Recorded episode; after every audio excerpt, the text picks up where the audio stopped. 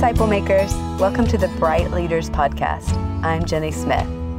It's September, and this month we'll be teaching about the Exodus and the Promised Land. God had promised Abraham that his family would be great, and God would give them a great land. It was not an easy path. From Joseph's struggles to the Israelite slavery in Egypt to 40 years wandering in the desert, God's people learned that when everything seemed out of control, God was always in control. He was faithful to provide for them and to keep every promise. This week, we'll be teaching about Joseph, one of my very favorite stories from Genesis chapter 37. And our bright idea is this God is in control. Joseph was his father's favorite son out of 12 brothers, and his brothers hated him for that. One day, they saw him coming, and they schemed to throw him into a pit and tell their father he was dead. They threw him into the pit, but then they saw a caravan of traders passing by. The brothers sold Joseph to the traders, and he was taken to Egypt. Joseph encountered more terrible situations, but God was using every single event for good.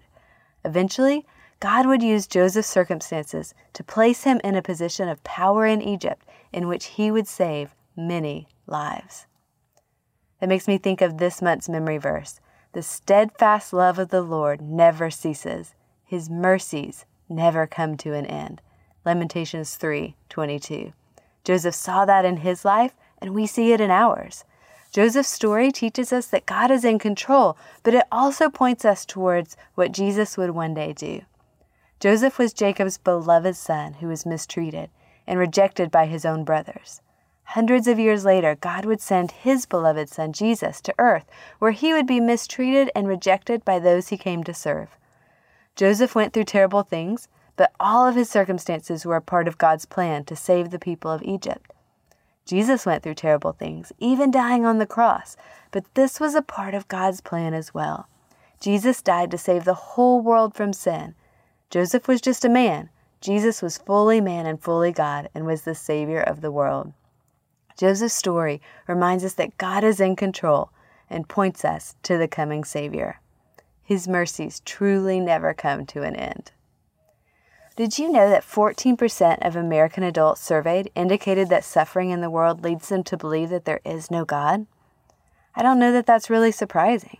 It's common for all of us to wonder why God allows terrible things to happen.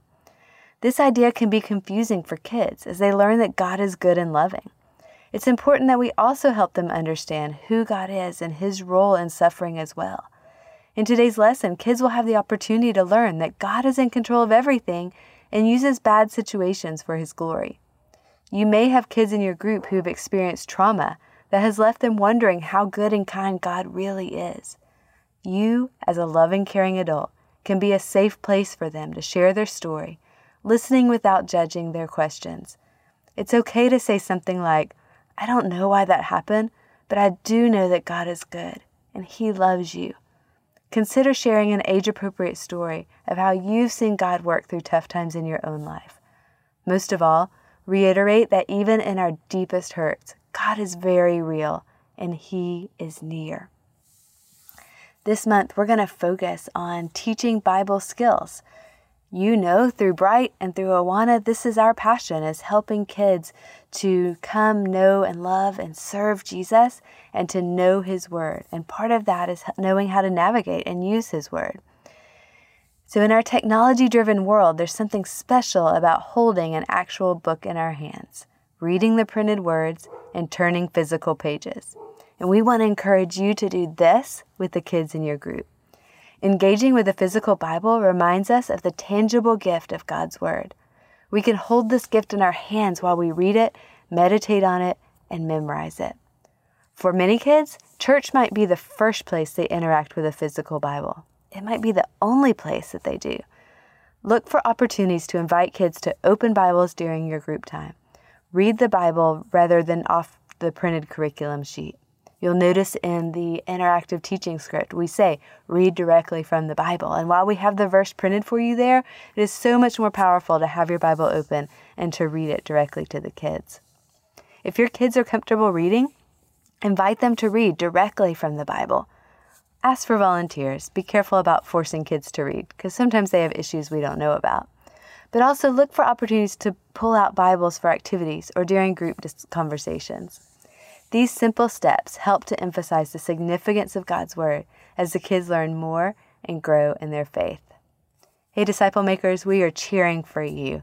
Go make kids into disciples this week. Thanks for listening. We'll see you next time.